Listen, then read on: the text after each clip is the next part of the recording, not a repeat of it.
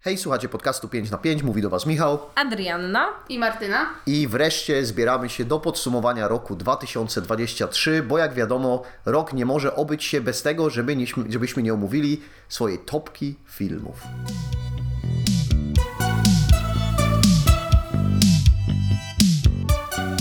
No to najpierw szerokie spojrzenie dziewczyny. Jaki był filmowy rok 2023? Piękny był to rok, nie zapomnę go nigdy. E, Adrianna, w Twoim e, życiu e, filmowym dużo się zmieniło i dlaczego? Między innymi dlatego, że znalazła się w biznesie. O to, o to, o to pytam. O to Ci chodziło. Tak, to prawda. Zaczęłam pracować, w sensie wcześniej pracowałam przy festiwalach filmowych, teraz pracuję aktywnie w kinie i dystrybucji. Tak. Mam wszystkich w garści. Jeśli, jeśli chodzi o, o budowanie tak zwanej kariery w kulturze, to Adrianna chwyta wszystkich możliwych sposobów, co się chwali. To prawda, Michał od kiedy mnie poznał y, i Martyna w sumie też, to przeszłam dużą ewolucję zawodową w ciągu tych lat. Tak, no co jest bardzo naturalne, zwłaszcza, że e, zbliżasz się do końca studiów. Martyna, ty co prawda nie pracujesz w kinie, ale jaki był Twój filmowy rok 2023?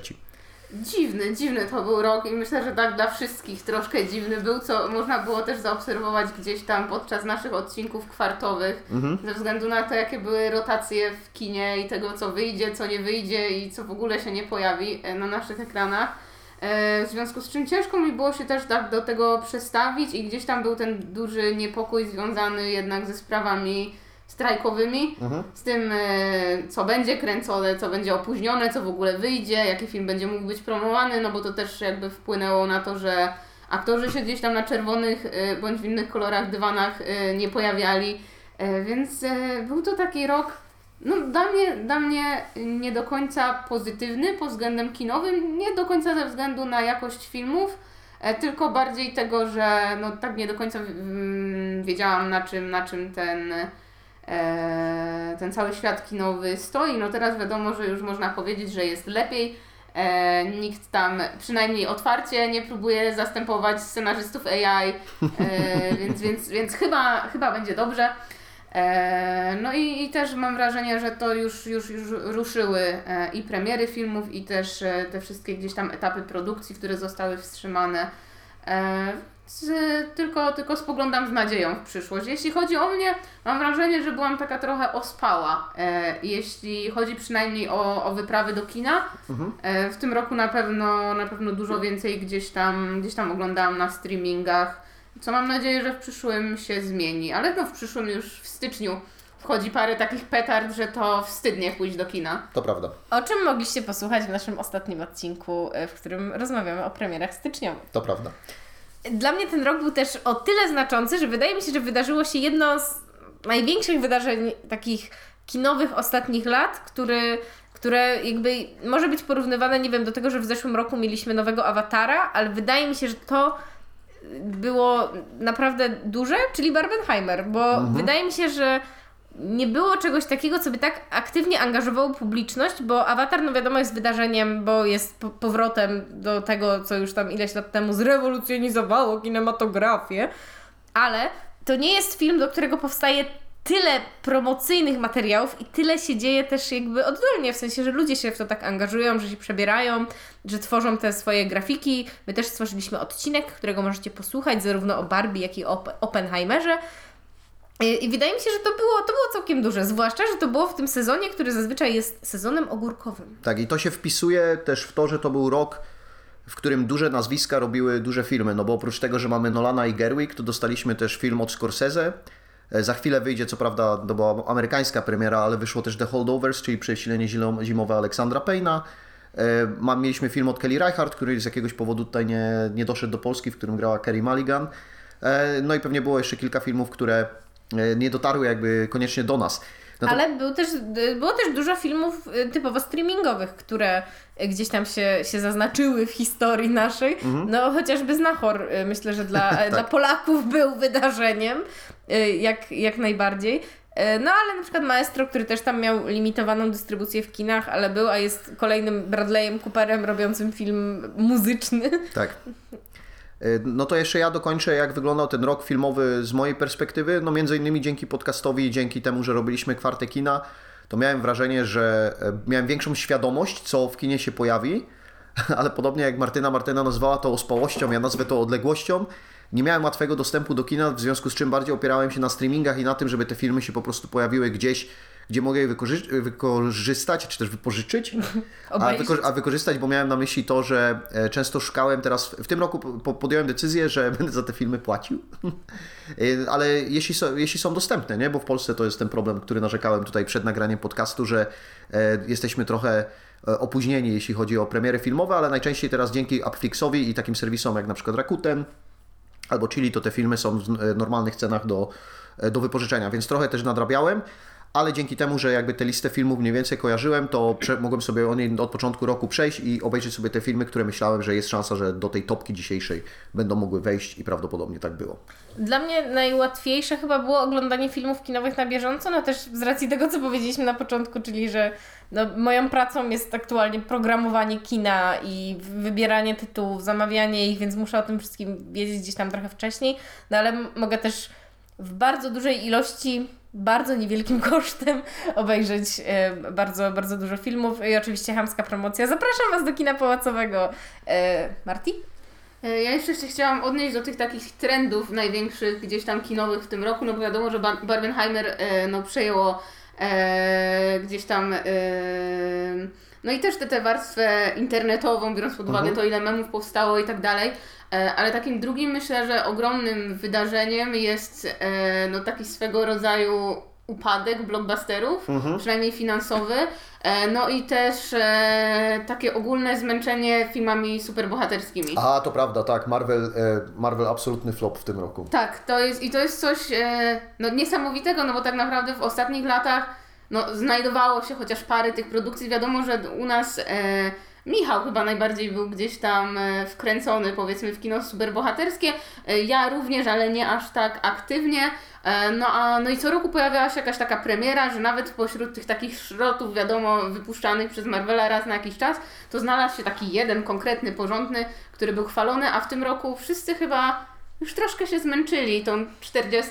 falą Cho- Marvela. Chociaż, bo pewnie też myśl, mamy na myśli The Marvels, które wyszły niedawno, mi, mi co Tak. prawda za to się dosyć podobały, nie? ale przynajmniej dobrze się bawiliśmy na seansie. Natomiast e, Guardianci, trzecia część, która wyszła gdzieś bliżej początku roku, były takim e, trochę oddechem, no ale też miałem takie poczucie, że było oderwane trochę od reszty tego Marvela i James Gunn po prostu zrobił sobie swój film, trochę nie zwracając uwagi na to, co wreszcie e, galaktyki się dzieje. Tak, tak, no to prawda, no one od początku były czymś takim e, wyjątkowym. No nie, nie pod względem jakości, ale bardziej pod względem e, tego, na co sobie on tam pozwala, bo nie oszukujmy się, reszta Marveli jest taka dość generyczna. No, to prawda. tak, tak od sztancy robiona, a tutaj zawsze coś się działo, więc no tak. Strażnicy Galaktyki, ale o Jezu, to tak dawno było, że już No, no mówiąc, tak. kto Jak coś wyszło w pamięta? styczniu, to, to już tak, tak w zeszłym roku. No. Tak. Tak, y, ja jeszcze po- pozwolę sobie powiedzieć trochę o kondycji polskiego kina, ponieważ y, już tradycyjnie trzeci rok z rzędu moja topka będzie skupiona wokół filmów polskich, bo one też na razie nie pojawiają się w waszych topkach, które są międzynarodowe, bo nie wiem, czy pamiętacie, Michał i Martyna to angliści z wykształcenia i to nie jest dobre słowo, wiem, ale chciałam z was zażartować. E, więc mogą oglądać filmy z zagranicy, a ja nie. Ale też, e, jak się dowiecie niedługo, był jest tu pewien plot twist na temat tego, e, że ktoś może mógł mieć polski film w swojej topce. No ale kondycja polskiego kina nie jest za dobra w tym roku, w sensie mamy mocne tytuły i one akurat też pojawiają się w mojej topce nie, nie bez powodu, ale jeśli chodzi chociażby o to, co było pokazywane na tegorocznym festiwalu w Gdyni, no to naprawdę poziom jest słaby. No i tegoroczny zwycięzca był tak naprawdę no, najlepszym filmem, jaki, jaki się tam pojawił, czyli Kos Pawła Maślony, który już w styczniu w kinach. E, Ale poza tym to naprawdę jakby cały poziom konkursu i, i wszystkich filmów, no niestety jest nie, nie najlepszy i to nie rokuje póki co jakoś super, ale mam nadzieję, że czeka nas jeszcze jakieś odbicie. Czy, czy masz jakieś e, powody w głowie, dla których myślisz, że tak może być? No właśnie nie wiem, w sensie nie, nigdy nie mieliśmy jakiegoś tam wyjebanego w kosmos poziomu zazwyczaj, ale tak jak przez poprzednie lata, biorąc udział na festiwalu w Gdyni, miałam poczucie, że no wiadomo, znajdują się filmy, które są takie bardzo mech, ale tutaj miałam wrażenie, że jest mech, mech, mech, kos i chłopi, coś jeszcze, no ale jednak bez, bez szału, nie? I naprawdę po prostu czułam taki duży spadek poziomu. Okej, ale dzięki Twojej topce będziemy mogli docenić to, co w tym polskim kinie było dobre, a ja pozwolę sobie przypomnieć zasady i przejdziemy do miejsca numer 3. Bo Michał jest e, nacji rules, rule nacji i zabrania mi i Martynie e, dawania filmów, które nie miały polskiej premiery kinowej na festiwalach, e, bo Michał nie jeździ z nami na festiwale. Ale to zanim jeszcze powiesz zasady, to chciałam tylko powiedzieć, że dla mnie i dla Marti był to fajny rok festiwalowy. Prawda, Marti? Tak, to prawda. I cieszę się, że dziewczyny lubią sobie jeździć tam, gdzie jest mnóstwo ludzi. E, Ja tego nigdy nie polubię. Natomiast zasady, tak jak Ada powiedziała, musiał, film musiał mieć polską premierę. E, Później nas, następne zasady, które, bo, bo tą zasadą chcę wyrazić to, że chciałem, żeby nasi słuchacze mieli też szansę zobaczyć te filmy, a nie, że one się pojawią dopiero w przyszłym roku, bo część z tych filmów, które wy oglądaliście, oglądaliście na festiwalach, jeszcze będzie i to będą filmy na przykład roku 2024. Tak, tak, on totalnie to robił dla Was, nie dlatego, że jest po prostu służbistą. E, Dla mnie, dla mnie zasada ograniczeniem, które ja sobie narzuciłem, filmy, o których rozmawiałem w Smektałetkach albo które były nominowane do Oscarów, traktuję je tak, jakby były zeszłoroczne, dlatego na przykład nie wybieram e, Babylonu albo e, Banshees of Inisherin, e, no w ogóle te filmy, które wyszły w Polsce na początku roku. Akceptujemy to. Tak, Ada, Ada rozmawia o polskich filmach, a Martyna nie ma żadnych zasad. Dokładnie. I dlatego zacznie od numeru 3. O, ja zaczynam. Tak. E, No dobrze, tutaj miałam taką swego rodzaju zagwozdkę, jeśli chodzi o, o moje miejsce trzecie, bo szczerze mówiąc, mi się ta lista dość szybko skrystalizowała, e, ze względu na to, że no miałam takich jawnych faworytów, co wiedziałam, że muszą wylądować tutaj e, w tej, w tej mojej topce. Przy miejscu pierwszym będziecie wiedzieć już dobrze dlaczego, przynajmniej wierni słuchacze. E, no i na miejscu trzecim miałam takich dwóch kandydatów. E, Teoretycznie e, obydwa te filmy e, są klasyfikowane jako horror, gdzie w jednym przypadku e, jest to w pełni uzasadnione, w drugim nie do końca. E, I są to filmy e, Mów do mnie e, oraz Dream Scenario. I ten drugi powiedziałabym, że jest dość kontrowersyjne to, żeby go pod horror podpinać. E, no ze względu na to, że owszem tam są sekwencje, które mogą przestraszyć bardzo wrażliwych widzów, ale no na pewno nie jest to e, gatunek, do którego bym go wpisała, w związku z czym ostatecznie zdecydowałam się, no jako tutaj e, obrończyni horroru, żeby jednak zdecydować się na ten horror pełnoprawny, czyli, czyli Mów do mnie. No, myślę, że już gdzieś tam na etapach omawiania przyszłych premier wyraziłam swoje, swoje zainteresowanie w ogóle całym tym projektem i też taką, taką dużą dozę podekscytowania. E, I pomimo tego, że ostatecznie mm, wyszłam z seansu nie tak zachwycona, jakbym się spodziewała, to uważam, że to jest e, no, prawdopodobnie, jeśli chodzi przynajmniej o premiery polskie, e, no, taka najmocniejsza, mm, moim zdaniem, pozycja gdzieś tam z gatunku horroru. E, jest to też taki ciekawy, ciekawy case e, tego, jak e, różne e, osoby, mam na myśli osoby niezwiązane ściśle z Hollywood, mogą sobie całkiem nieźle poradzić, też niezwiązane dotychczas z e, gdzieś tam, gdzieś tam tą, z tą całą, e, z tym całym showbizem e, filmowym. No ze względu na to, że tak jak już mówiłam w, dwóch odcinkach, bo i w kwarcie i odcinku e, poświęconym właśnie samemu filmowi. E, serdecznie zapraszam do odsłuchania. Myślę, że tam, tam ciekawa rozmowa wyszła e, pomiędzy mną, pomiędzy mną a Michałem. E, no to jest to film stworzony przez dwójkę e, youtuberów, e, którzy dotychczas zajmowali się właśnie bardziej krótkimi formami, e, które, które publikowali na swoim kanale.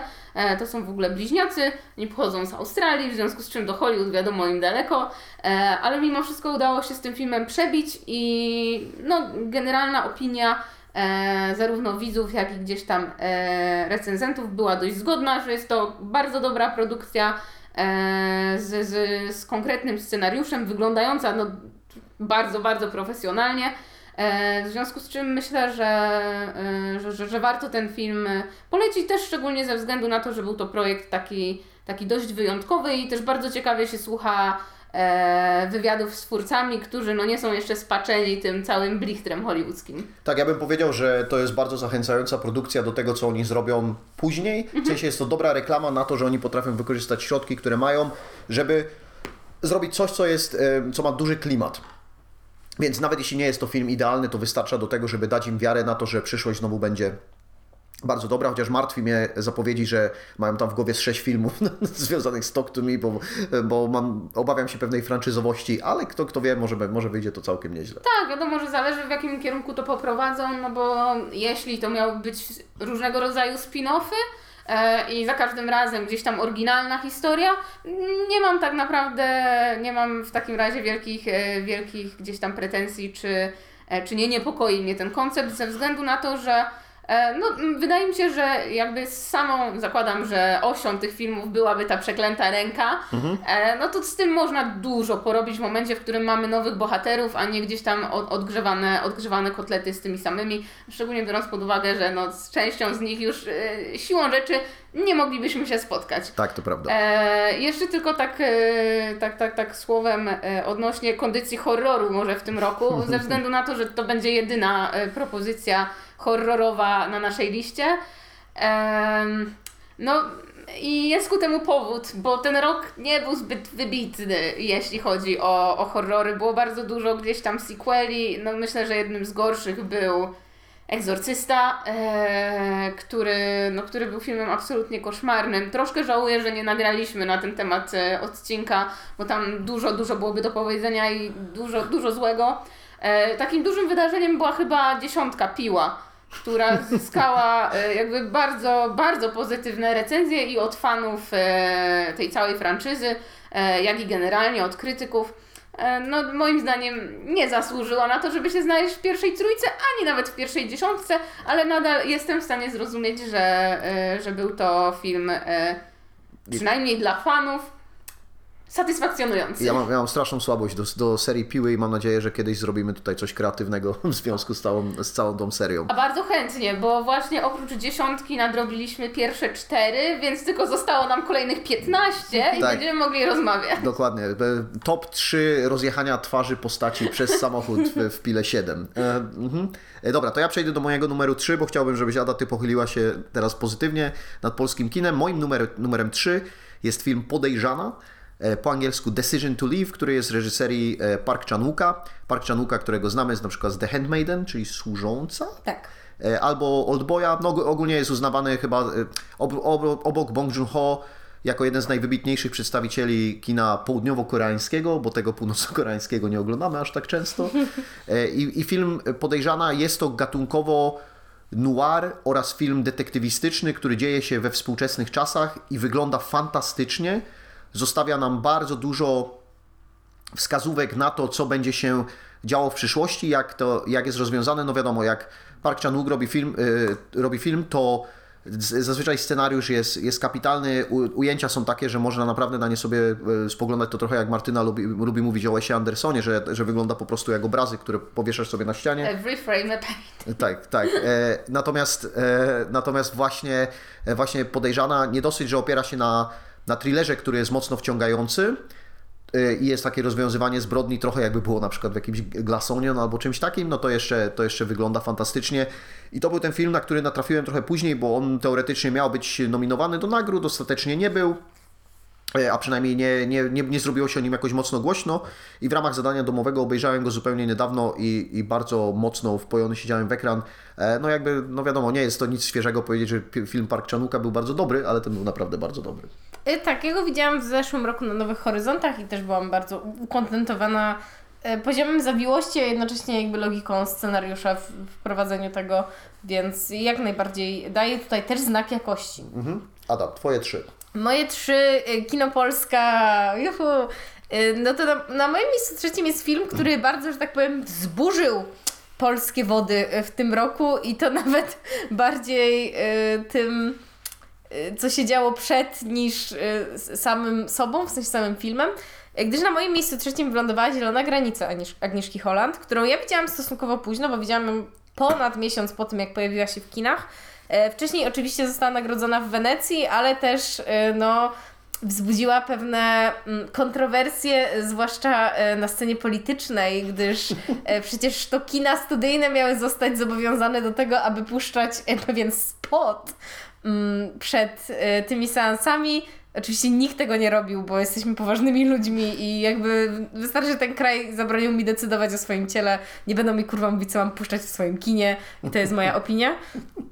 E, No ale Zielona Granica, ja tak jakoś z nią czekałam, bo jej metraż też nie jest najbardziej boży, bo to jest ponad 2,5 godziny, ale też jakoś, jakoś, jakoś trudno było mi się zebrać do filmu, który podejmuje temat jednak tego, co dzieje się na granicy i jak wyglądają tak zwane kurwa przerzutki ludzi. I chociaż nie szłam z jakimś takim dużym zaniepokojeniem na to, jak ten seans na mnie wpłynie, to no jest to jeden z filmów, który najbardziej mnie w tym roku zniszczył. W sensie dawno nie wylałam tylu łez w kinie i to nie dlatego, że coś mnie wzruszyło, tylko dlatego, że dosłownie ktoś dał mi po twarzy tym, jakie okrucieństwo może robić człowiek człowiekowi. Wydaje mi się, że to jest film, który no w jakiś sposób zapisze się w naszej historii bardzo się cieszę, że dużo osób się na niego wybrało. I jakkolwiek ma on pewne niedociągnięcia, yy, można powiedzieć scenariuszowe, to myślę, że zdecydowanie warto jest się zmierzyć z historią, którą Holland nam prezentuje i z perspektywami, które przyjmuje, bo uważam, że robi to w bardzo fair sposób, dzieląc perspektywę osób, które rzeczywiście są, są migrantami, a osób, które próbują jakoś im pomóc, ale mają też pewne ograniczenia, a jednocześnie nie wszyscy są gotowi zgodzić się na to, jak działa prawo i jak dbać o swoje bezpieczeństwo w sytuacji, kiedy chcesz komuś pomóc i podoba mi się, że jest to też, że to też jest tematem, jak jednocześnie pomagać rozsądnie, a jak wtedy twoje po prostu, nie wiem, serce może bardzo się z tym nie zgadzać, że, że, żeby, że musisz jakby najpierw założyć maseczkę tlenową sobie, żeby założyć ją komuś innemu.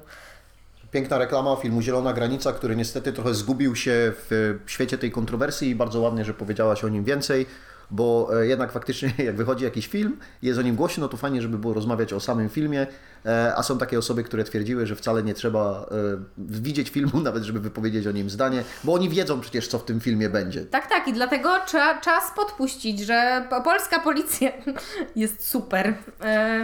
Znaczy polscy, no w zasadzie tutaj bardziej armia, ale no, jest to bardzo mocny obraz i nie, proszę nie dajcie się jakby, jakby ponieść tej narracji, że to jest właśnie antypolski film, czy anty właśnie wo wobec polskich służb, bo, bo to wcale nie, nie o to chodzi i to nie tylko jakby, nie wiem, jakaś służba jest w tym filmie krytykowana, a w zasadzie wydaje mi się, że to w ogóle nie jest film, który że tak powiem wprost tylko krytykuje bez jakiegoś zagłębienia się w to, jakie mechanizmy tym wszystkim się rządzą.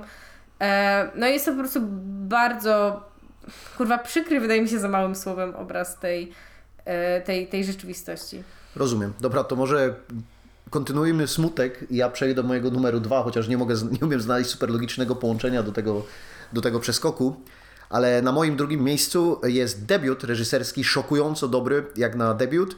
E, I nazywa się Poprzednie Życie albo Past Lives, w którym mamy sytuację totalnie oderwaną. Jakby jest to po części też y, trochę nawiązanie do tego mojego poprzedniego filmu, bo jest to troszeczkę koreański film, a na pewno, na pewno z korzeniami w Korei, bo Celine Song opisuje y, trochę swoją historię o tym, jak y, znajduje, próbuje znaleźć swoje połączenie z tym, co, co działo się w przeszłości, jak ona po prostu w tej Korei mieszkała i gdzie gdzie leży jej serce i to zarówno właśnie emocjonalnie e, umiejscowione w e, dwóch mężczyznach, ale jednocześnie za tym, co straciła, wyprowadzając się ze swojego docelowego państwa. Bardzo, bardzo ładny film, trochę mniej smutny niż dałoby się spodziewać, w sensie koń, końcówka jest absolutnie brutalna, ale, ale w środku jest bardziej daje, daje czas na to, żeby zapoznać się z tymi bohaterami, żeby zobaczyć w jakich stanach się znajdują i, i to, że transportuje nas w różnych czasach i daje nam z tymi bohaterami posiedzieć, e, to jest e, faktycznie jego mocna strona. Wygląda też super i są kapitalne występy całej głównej trójki, e, między innymi chwaląc też Gretę Lee, która nie dostała wcześniej tak dużej szansy, żeby mieć główną rolę i spełnić je, a tutaj sprawdza się bardzo dobrze jako, jako Nora. I partner, jej partnerzy też są bardzo dobrzy. E, tak, ja też też widziałam ten film i bardzo mi się podobał. Chyba miałam go trochę przehajpowanego na wejściu, w sensie spodziewałam się, że on mnie jakoś rozwali i w ogóle. E, nie do końca tak było, ale bardzo podoba mi się, że jest ludzki. W sensie to wszystko, co dzieje się między bohaterami jest, jest bardzo szczere i nie ma tam jakiegoś wyolbrzymiania yy, nie wiadomo jakich romantycznych historii, tylko pokazuje, że miłość jest też częścią życia, a życie toczy się dalej. Tak, ale to, co chciałbym znaleźć taki punkt wspólny między w zasadzie do wszystkich tych filmów, które mam tutaj na liście, e, to, że jest, e, jest bardzo precyzyjny, podobnie jak film Park, Park Chan-wooka. Nie jest precyzyjny w zupełnie inny sposób, ale ilość detali, e, która składa się na ten film, powoduje, że suma części wyrasta na więcej niż, niż te części reprezentują. Ale nie, żebym chciała spoilerować, ale Michał tak w tym roku topkę ma taką lekko azjatycką. No, coś, coś, e, coś w tym jest i ten trzeci film będzie też e, łączył się tą precyzją wykonania na pewno z, e, z tymi poprzednimi dwoma wyborami, co też pewnie świadczy o tym, co ja lubię oczywiście w kinie oglądać. No tak nazywa się to top 3 moich film, filmów te- tego roku. Martyna, co ty o Past Lives? Albo, albo jeśli nie, to możesz przejść do swojego numeru 2. E, Jeśli chodzi o Past Lives, to ma, miałam troszkę podobnie jak Ada z tym filmem. Mam na myśli to, że oczekiwania były, były bardzo duże. E, a ostatecznie po seansie, myślę, że tak jak w odcinku e, poświęconym e, tylko i wyłącznie temu filmowi, serdecznie zapraszam oczywiście, e, mówiłam, dla mnie tam troszkę było za dużo tak zwanych okruku, ok, okruchów życia, e, troszkę za mało gdzieś tam konkretniejszej treści, jakby w pełni e, doceniam te wszystkie, wszystkie zabiegi gdzieś tam formalne i jestem przekonana, że ten film jest w stanie bardzo wzruszyć i poruszyć dużą część widzów. Do mnie gdzieś tam na tym poziomie emocjonalnym nie do końca trafił, ale mm, szczerze mówiąc też zastanawiałam się, czy by się gdzieś tam na tej mojej topce, nie top 3 oczywiście, e, ale gdzieś tam dalej na miejscu prawdopodobnie by się znalazł.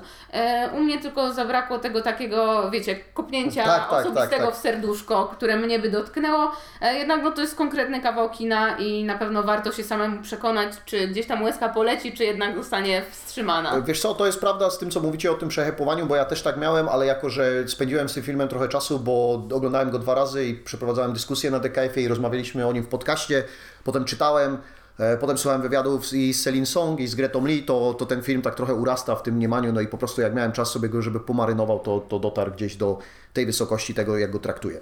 Martyna, twój numer dwa. Mój numer dwa to był tak dawno, że prawdopodobnie większość z Was może nie pamiętać, że to było w tym roku. I szczerze mówiąc, ja też, kiedy przygotowywałam się do tej topki e, i gdzieś tam powróciłam do stycznia, miałam takie, hej, ten film był totalnie w tym roku. E, no taki jest urok e, niestety tych opóźnionych wyjątkowo premier w Polsce.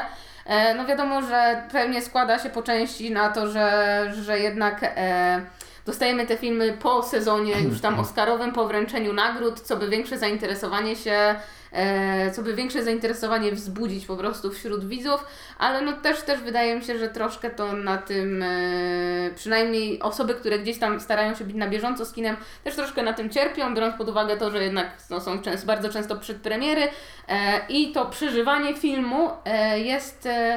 Dużo, wydarza się po prostu dużo wcześniej, e, zanim jeszcze gdzieś tam e, film tra, trafi do ogólnej mm, dystrybucji. E, no i jest to film Duchy i Nisherin. E, ja jestem szczerze mówiąc naprawdę byłam w, zszokowana w momencie, w którym zobaczyłam, że hej, to, był, to było w tym roku.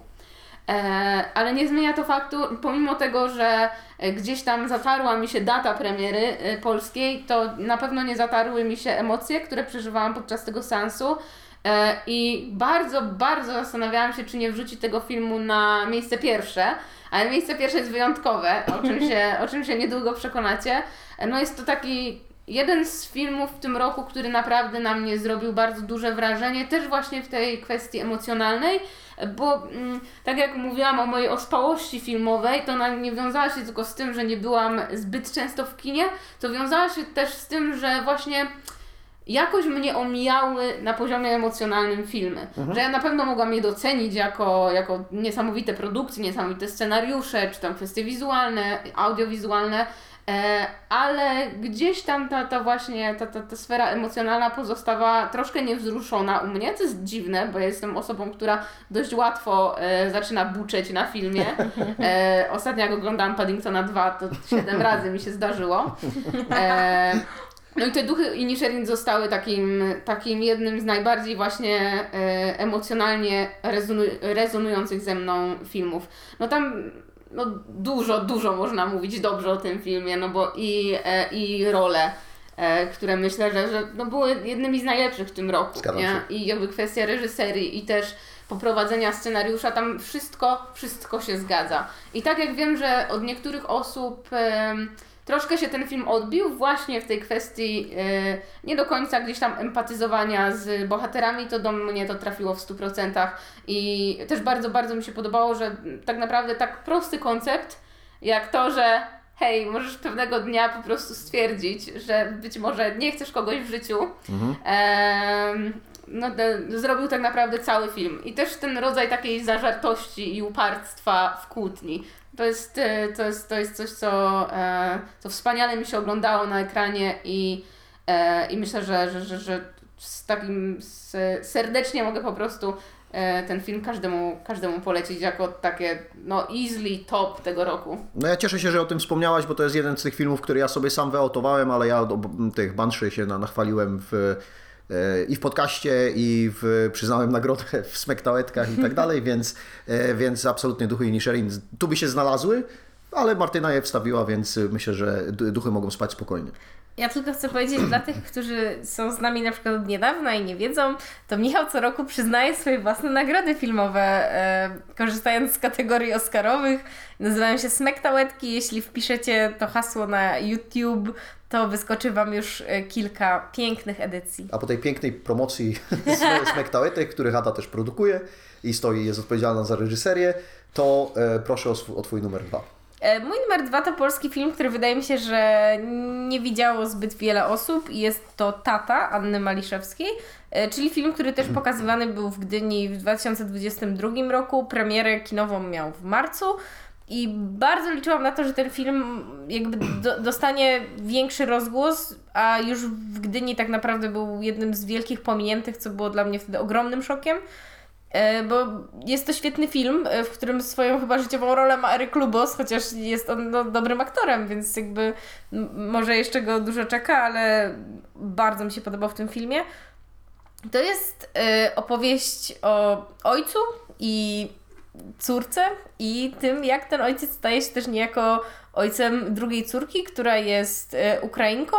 I ten film jest w zasadzie trochę o, o naszych relacjach z osobami z Ukrainy, o tym, jak możemy reagować na to, że osoby innych narodowości też są w naszym kraju, jak różne podejścia do tego mogą być, jak tak naprawdę mogą wyglądać te e, mityczne e, braki granic u dzieci i to, że dzieci się zawsze dogadają, co nie jest prawdą, bo dorośli mogą też w, sprzedawać im czasem bardzo szybko pewne, pewne stereotypy, ale też o tym, jak y, takie po połączenia y, międzykulturowe mogą działać, ale jakie też są ich granice, jak bardzo czasem można się z tych powodów nie, nie móc zrozumieć.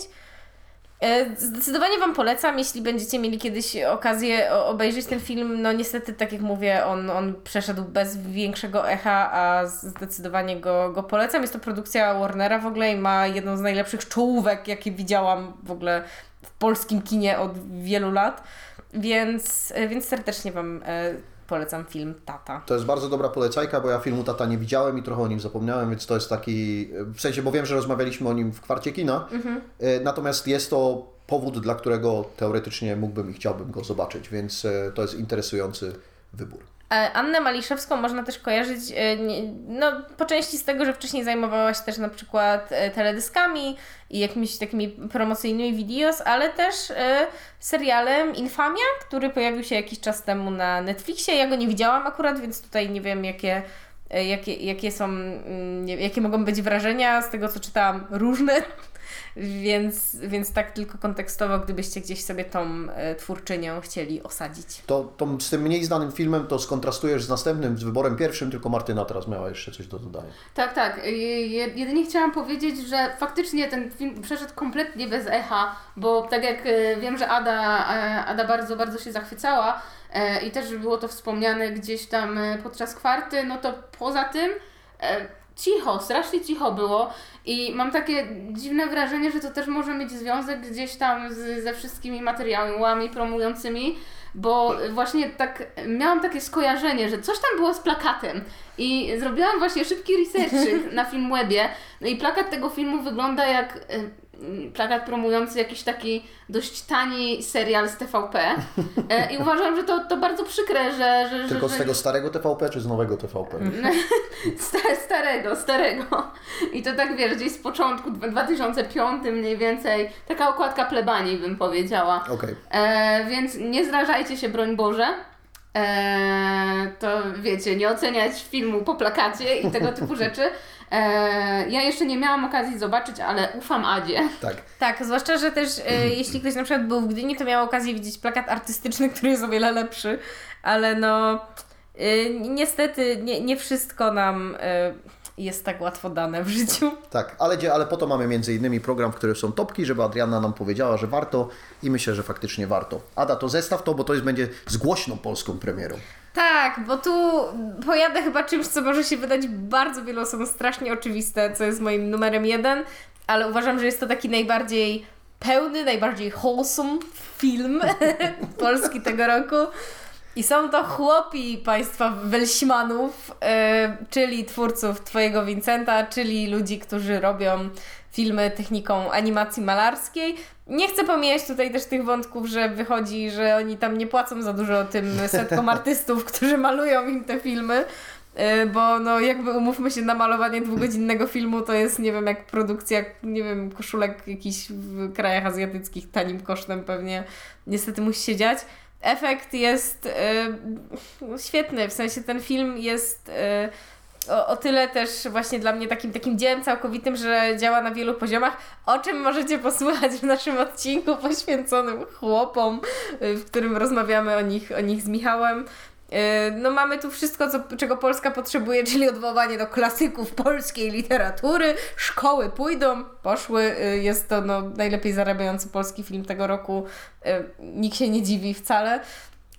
Na, naprawdę uważam, że, że stworzenie takiego dzieła i przełożenie go też na to, żeby miało sens, stworzenie z tego tak naprawdę opowieści o Jagnie, o czym też twórcy mówią, że to, to miała być typowo o niej, o niej opowieść, no jest, y, jest, jest naprawdę udanym projektem i też muzyka, która jest w tym filmie, muzyka jakby, którą, na, której mm, produkcję nadzorował Luke, to ilu polskich artystów też tam się pojawia i to jak spójny klimat udało się utworzyć we, we wszystkich liniach tak naprawdę tego filmu, bo zarówno na tej linii najpierw kręcenia filmu z aktorami, później nakładania właśnie tego, nie nakładania filtra, tylko no jakby ma- malowania rączkami w manufakturyczny sposób. Tom, Tomek Graczek nadal powątpiewa. tak, tak. A ja też wrzuciłam taką teorię, więc też tutaj zamąciłam trochę wodę. No, Martyna i Tomek Graczek. Nie, nie, nie, nie, nie. Ja tylko powiedziałam, że to trochę tak wygląda, tak. a nie, że tak zostało zrobione, więc Tak, a Tomek Graczek wie ze swoich źródeł jakieś tam rzeczy. No ja się zgodzę. ja nie mam takich źródeł.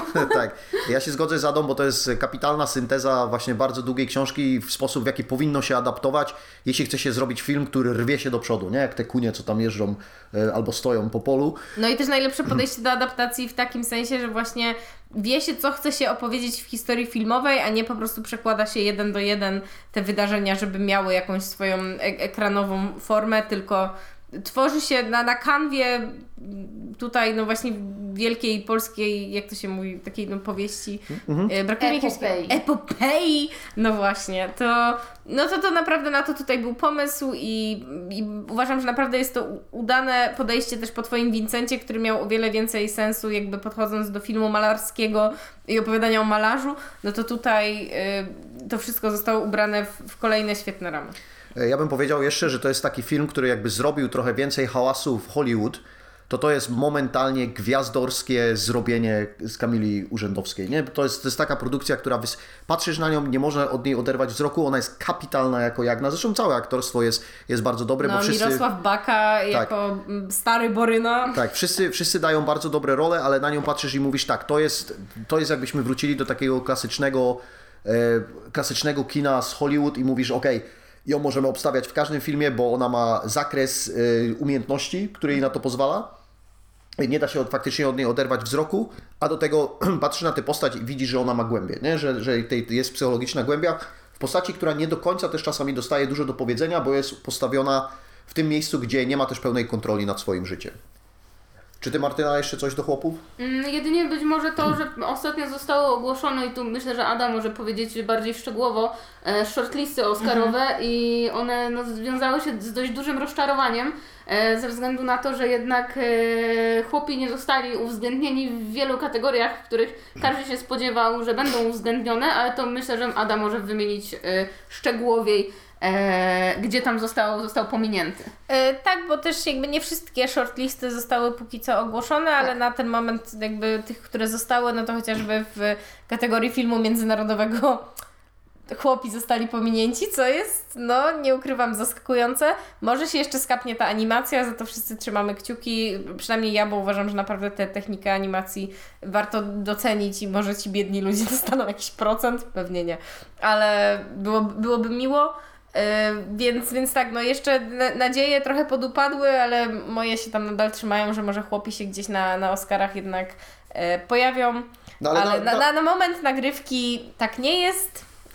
Ale nawet, nawet jeśli tak jest, to to jest absolutnie towar eksportowy, którym, którym się powinniśmy chwalić, bo, bo jest to naprawdę bardzo dobra reprezentacja nie dosyć, że naszej literatury, to jeszcze malarstwa, to jeszcze filmu. Naszej kultury, Tak jest, cała, cała... naszej muzyki. Tak, my to jesteśmy takie chłopi, nie? Tak. Okej, to ja przejdę do mojego numeru jeden. I mój numer jeden jest, e, Marty, ja powiem tak, Martyna Wiedzioła. Pewnie jeszcze zanim ja oglądałem ten film, może jej nie mówiłem, że go będę oglądał, bo zna twórczość reżysera tego filmu, e, a ja nie znałem. E, bo ten film, który mi się najbardziej podobał, to jest Suzume, czyli e, japońska animacja, chińskie bajki, nepalskie rysunki i tak dalej, i tak dalej.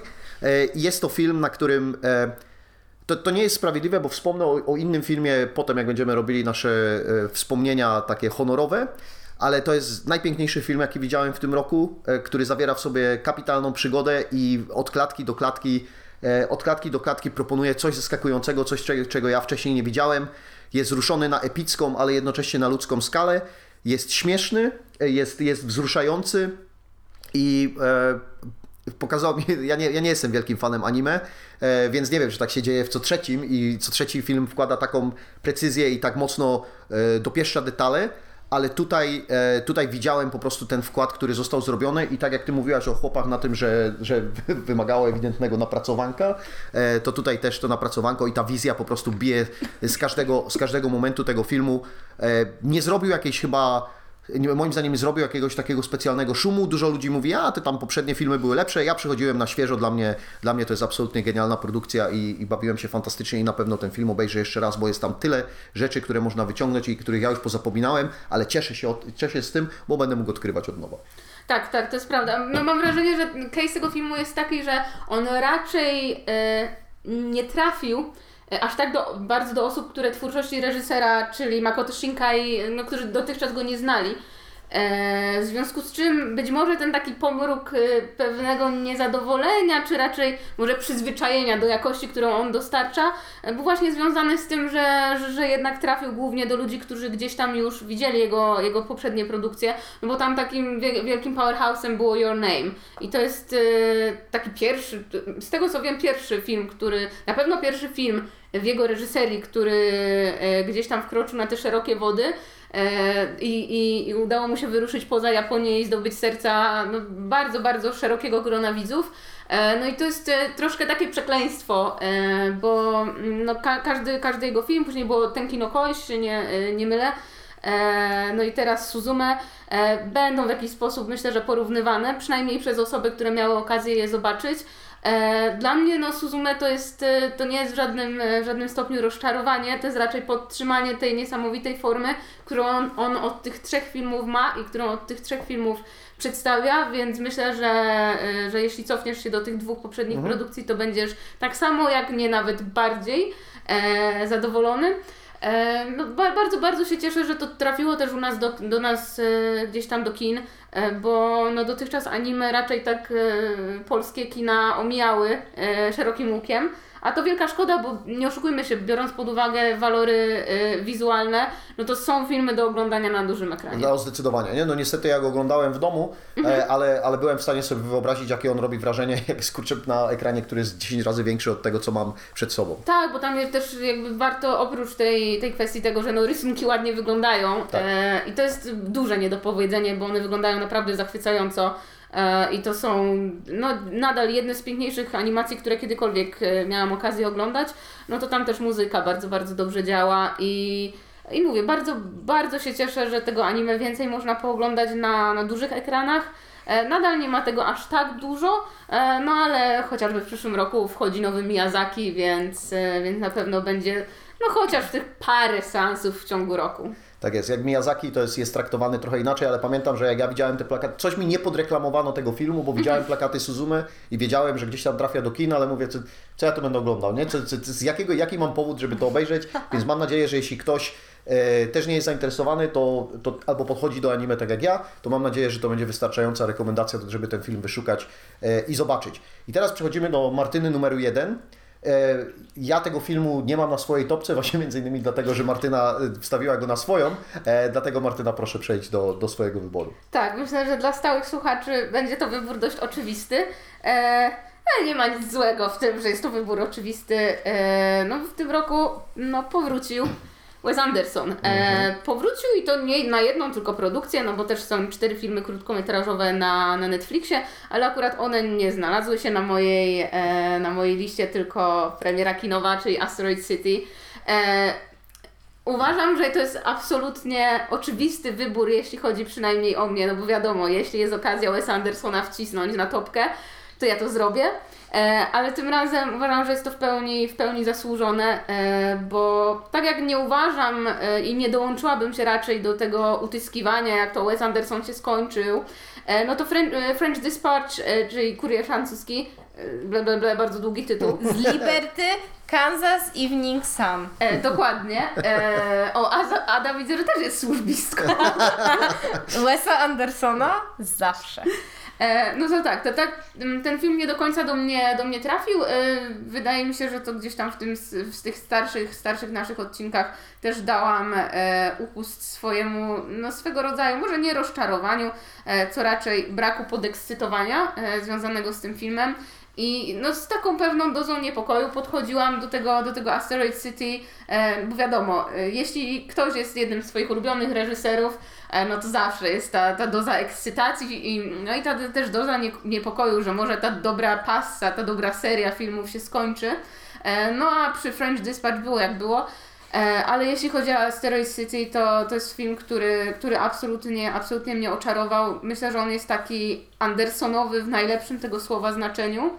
E, I to jest kolejny film, e, który gdzieś tam do mnie trafił emocjonalnie i w bardzo dziwny sposób zadziałał, bo tam nie ma tak naprawdę zbyt dużo aż tak emocjonalnych scen. Czy, czy ten film nie jest raczej nastawiony na jakieś, wiecie, wzruszenia czy melodramat, ale były momenty, w którym po prostu dosłownie ściskało mi się gardło i gdzieś tam łzy poleciały.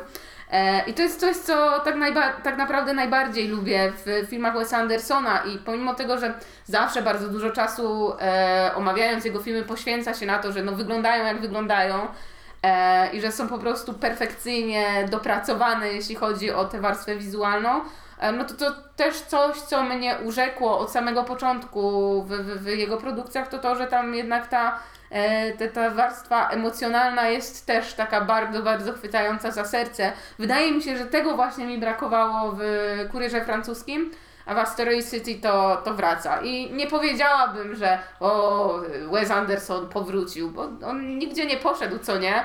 Miał jeden film, który niekoniecznie gdzieś tam trafił, przynajmniej do mnie, e, ale tu nie ma co mówić o spadku formy, bo, no bo to po prostu, po prostu się nie wydarzyło. I wiem, że Asteroid City też się gdzieś tam, gdzieś tam spotkało z takim malkontentstwem, że o Jezu, znowu ty na Wes Anderson robi to samo, ale tak szczerze mówiąc, ja nawet, mi się nawet nie chce odpowiadać na tego typu komentarze, bo to jest... To, to, to ja, się zaraz, ja się zaraz do tego odniosę, bo ja chciałem tylko. Michał się odpali. Bo to jest, bo ja z kolei chciałem pochwalić go z e, tej takiej drugiej strony, bo ty mówiłaś o tej emocjonalnej, a ja cieszę się i jestem zadowolony z tym, że Wes Anderson nadal jest, jakby idzie w stronę tego, żeby nie, nie żeby poprzednie filmy nie były, ale tu jest e, w Asteroid City jest pewna inteligencja i intelektualizacja. Jestem bardzo, jestem bardzo content z tym, że podobnie miałem z French Dispatch, który trafił do mnie mocniej niż do ciebie. E, To, to, to jest ten intelekt, który po prostu się przez nie przebija, jak Wes Anderson się starzeje. Nie? Te wszystkie emocjonalne momenty są, ja się z tym absolutnie zgadzam, ale jest też rozmowa, dyskurs o tym, jakie jest Wes Andersona miejsce w kinie, czym jest kino, o adaptacji, o przebijaniu. No, no mamy te trzy levele, nie? które on buduje i on do, cały czas dokłada i jest mi bardzo, bardzo smutno za tych wszystkich ludzi, którzy oglądają Wes Andersony i y, żyją w przekonaniu, i chcieliby żyć w przekonaniu, że, on cały, że mają cały czas 18 lat i Wes Anderson zrobił ten film, kiedy akurat oglądali go wtedy, kiedy ich e, serce było najbardziej na Wesa Andersona otwarte i zapomnieli o tym, że, że dorastają, ich serca się pozamykały, są poza górką i poza górką nie są w stanie docenić filmu Wesa Andersona, który cały czas walczy z oryginalnymi konceptami, przychodzi i robi najmądrzejsze filmy e, ze wszystkich, które robił. I sorry, że to nie jest e, Moonrise Kingdom, kiedy mieliście, kiedy oglądaliście, go w liceum, ale e, jest to nadal film bardzo dobry i trzeba go, go doceniać, a jak ktoś cały czas za- mieszka w zamkniętym pudełku i nie umie z niego wyjść, to nie musi oglądać Wesa Andersona, my z Martyną będziemy go mocno doceniać. No ja też będę doceniać, czemu mnie wykluczyłeś No bo tutaj? zostawiam Ci pole na, teraz No na, to- na, na pochwałę e, To jest, film, City. to jest film, który gdybym e, parała się robieniem topek międzynarodowych, absolutnie by się w niej znalazł. e, I naprawdę to jest film, który też bardzo do mnie dotarł. Zdanie, które w nim pada, dotyczące jednego z młodszych głównych bohaterów, kiedy jego rodzice mówią, że he's a late bloomer, wzrusza mnie do dziś, gdy tylko sobie o nim pomyślę i o całym kontekście, w którym się pojawia. Yy, I naprawdę widziałam ten film dwa razy, obejrzałam go kolejne dwa, jak nie więcej.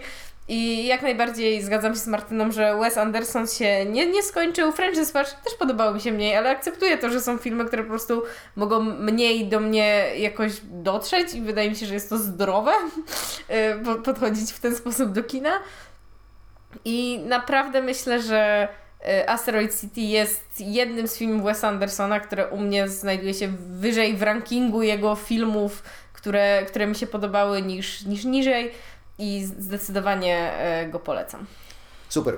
Przedstawiliśmy nasze topki. Ada, proszę podsumować swoją. E, moja topka wydaje mi się, że w ogóle odzwierciedla trochę też to, na co ludzie chodzili w kinie, oczywiście poza filmem Tata, bo no jednak i Zielona Granica i Chłopi to jedne z naj... znaczy najwyższy i jeden z najwyższych wyników box e, polskich filmów tego roku. E, Ale też m- myślę, że pokazuje to, że raz na jakiś czas zdarzy się w tym polskim kinie jakiś film, który jest rzeczą. I to, to są zde- zdecydowanie te filmy. Zobaczymy, co czeka nas e, w przyszłym roku. Z takich filmów, które już wiemy na pewno, że, e, że będą i to całkiem niedługo, to już pozwolę sobie wspomnieć właśnie o, o Kosie, który już tu y, przeleciał, ale też y, o filmie dokumentalnym, który swoją premierę na Sundance miał już też pewien czas temu, a w lutym będzie dystrybuowany w kinach, czyli Pianoforte, które też z Martyną miałyśmy okazję widzieć na festiwalu. Na E, ten festiwal nie miał być Michał daleko akurat. Ja mam, Tak. wszędzie, ja mam wszędzie daleko, jeśli nie jest to przed komputerem. Okej, ale, ale tak. E, ja pozwolę sobie jeszcze wspomnieć o e, międzynarodowej pozycji właśnie, o której żadne z Was nie mówiło, a które dla mnie jest chyba jednym z najlepszych, znaczy jeśli nie najlepszym wprost, filmem tego roku mm, spoza Polski.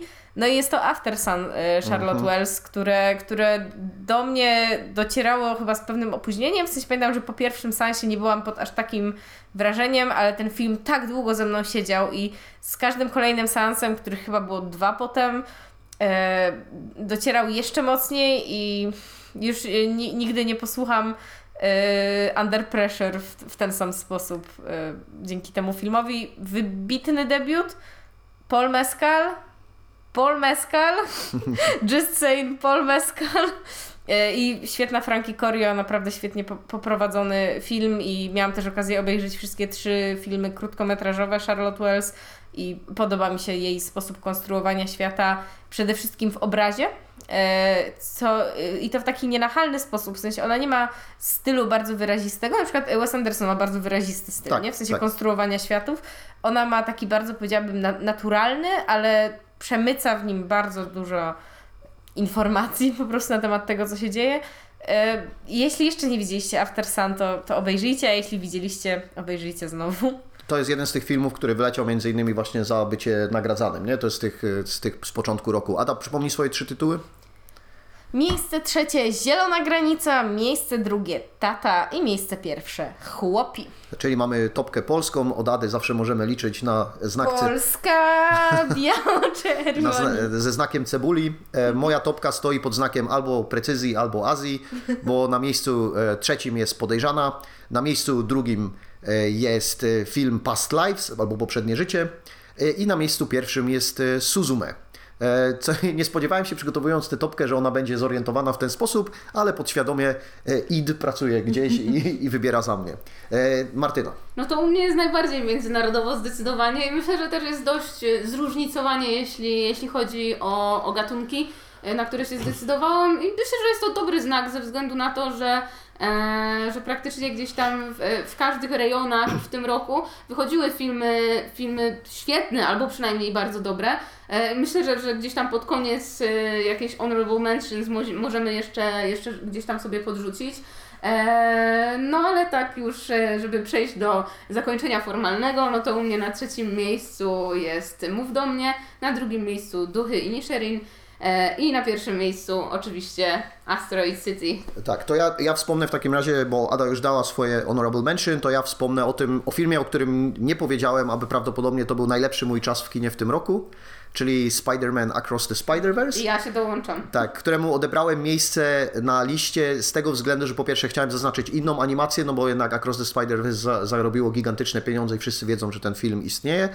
E, No i trochę odbieram mu za to, że zrobił bardzo brzydką rzecz w zakończeniu, która oczywiście była jasna, że tak się stanie, ale Tak i tak się nie robi. tak się nie robi. No i trzecie odbieram im trochę za, podobnie jak przy chłopach, e, dosyć kiepskie traktowanie artystów, którzy, którzy teraz e, też ciężko pracują nad zakończeniem trylogii Verse. Ale, ale no niestety jakby miłość do tego filmu cały czas funkcjonuje, bo jest to jeszcze większe osiągnięcie niż Into the Spider-Verse, które już było całkiem sporą epopeją. Tak, to prawda. To była w ogóle wspaniała y, wycieczka szkolna, e, bo więc y, Across the Spider-Verse oglądaliśmy razem w kinie leszczyńskim e, i też bardzo intensywnie zastanawiałam się, czy go nie wrzucić, e, no bo nie oszukujmy się, to, to jest niesamowite osiągnięcie w dziedzinie, dziedzinie animacji i tak się aż zastanawiam, co tam w tej kolejnej części. I szczerze mówiąc, ja nawet nie oczekuję, że będzie lepiej, czy będzie więcej. Jak będzie tak samo, to i tak nadal przewyższa po prostu poziomem animacji wszystko, co, co mieliśmy okazję oglądać, więc y, u mnie zdecydowanie ten film by się gdzieś tam znalazł na topce. Jeszcze tak chciałam zahaczyć, e, bo co prawda to nie jest do końca e, mój ulubiony gatunek czy, czy, czy rodzaj filmu, ale myślę, że samo kino rozrywkowe całkiem nieźle sobie w tym roku radziło, bo wiem, że Wy byliście na Godzilli i e, no to, to jakie zachwyty e, na temat tego filmu, a zobacz, też by się wpasowało w Twoją listę, no bo Tak. japońska produkcja. E, no i było parę takich filmów po prostu typu przyjemne, nie? E, bo pomimo tego, że ten film na pewno nie znalazłby się gdzieś tam na mojej topce, no to było też chociażby Dungeons and Dragons w Tak, tym roku. tak, Dungeons and Dragons całkiem. Jeden, jeden z przyjemniejszych, przyjemniejszych seansów kinowych. Wiadomo, że to ten poziom topkowy mm, do końca nie jest, ale jest to też, też wspaniała rozrywka i myślę, że dobrze, że, że, że właśnie, że, że kino rozrywkowe też wstało z kolan, że tak to nazwę e, i, że, e, i że są produkcje takie nastawione gdzieś tam na, na, na, na bardzo szeroki odbiór e, z popcornem w ręku, e, które nadal e, mają, mają bardzo wysoki, wysoki poziom i nie są tylko jakąś taką typową e, głupią rozrywką dla mas. Dobra. Ja mam jeszcze jedno honorable mention, które też jest polskie i to jest film, który zastanawiałam się, czy włączyć do swojej topki, ale on też był rzeczywiście bardzo dawno, bo w Gdyni był w 2022, a premierę kinową miał w styczniu tego roku. E, Ale też, też finalnie uznałam, że e, jednak, jednak są filmy, które dotarły do mnie bardziej, ale ten nadal gdzieś, gdzieś tam funkcjonuje. No i jest to Chleb i sól Damiana Kocura, czyli kolejny wielki pominięty e, tamtej Gdyni. Ale no te, też film, który jednak przez swoje wyróżnienie w Wenecji no, odznaczył się jakoś na, na polskim rynku. I myślę, że naprawdę jest to też bardzo e, sprawnie zrealizowana kameralna opowieść, gdzieś tam na pograniczy jakby dokumentu i fabuły o tyle, że jest tam bardzo ciekawe podejście do, do aktorów, do ich historii jako osób, a do ich e, ról. I chodzi tu konkretnie o braci Bies, który, którzy są głównymi bohaterami. Yy, I ch- chleb i sól zdecydowanie, jeśli macie gdzieś okazję obejrzeć, to, to też polecam. Tak, i taki, taki duży wiem, że Michał pominął, e, ponieważ takie są jego zasady, no ale też e, myślę, że, że, że warto wspomnieć o TAR, które u nas wyszło gdzieś tam pod koniec, e, pod koniec lutego. Był też nowy Aronowski, czyli Wieloryb, e, o którym ja w ogóle już zapomniałam, bo widziałyśmy go na festiwalu w listopadzie jeszcze poprzedniego roku. E, co tam jeszcze takiego dużego było w Trójkącie? E, To akurat nie jest y, mój ulubiony film, ale na pewno dużo osób chwaliło e, i, i też była to taka bardzo, bardzo duża premiera, więc troszkę się działo w tym roku. Może być prawda. może więcej na początku niż pod koniec, e, ale nadal myślę, że, że pomimo tych wszystkich perturbacji i problemów e, na rynku, e, no to nie było takiej kompletnej lipy. Okej, to była nasza topka. Wymieniliśmy kilka dodatkowych filmów, które możecie obejrzeć, ale z naszej topki polecamy oczywiście wszystkie, bo część z nich by się pokrywała, ale staramy się, żeby były różne filmy. Dziękujemy za wysłuchanie tego odcinka. Witamy Was w nowym roku. Zapraszamy nadal serdecznie na nasze social media, czyli Facebook 5 na 5 Podcast i Instagram 5 na 5 Podcast. Przypominam, że pod każdym odcinkiem na Spotify jest pytanie i ankieta, na którą możecie odpowiedzieć i chodźcie na naszego YouTube'a, gdzie nagrywam quizy filmowe, czasami z Adrianną, z Martyną jeszcze nie, ale to jak powtarzaliśmy, to, to jest tylko e, kwestia czasu. Nowy rok, nowe quizy może będą. Ta, tak jest. E, No to dzięki, do usłyszenia. Pa!